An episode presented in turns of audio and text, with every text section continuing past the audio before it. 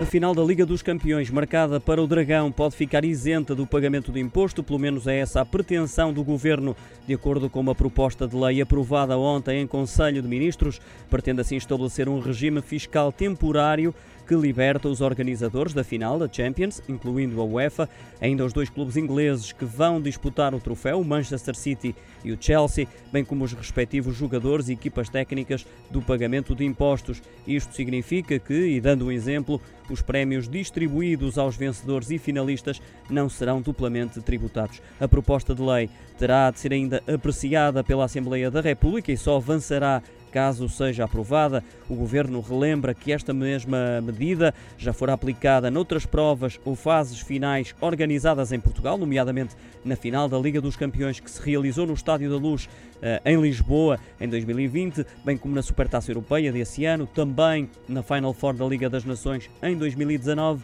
e no Campeonato Europa de 2004. A final da Champions vai realizar-se no Estádio do Dragão, no Porto, a 29 deste mês.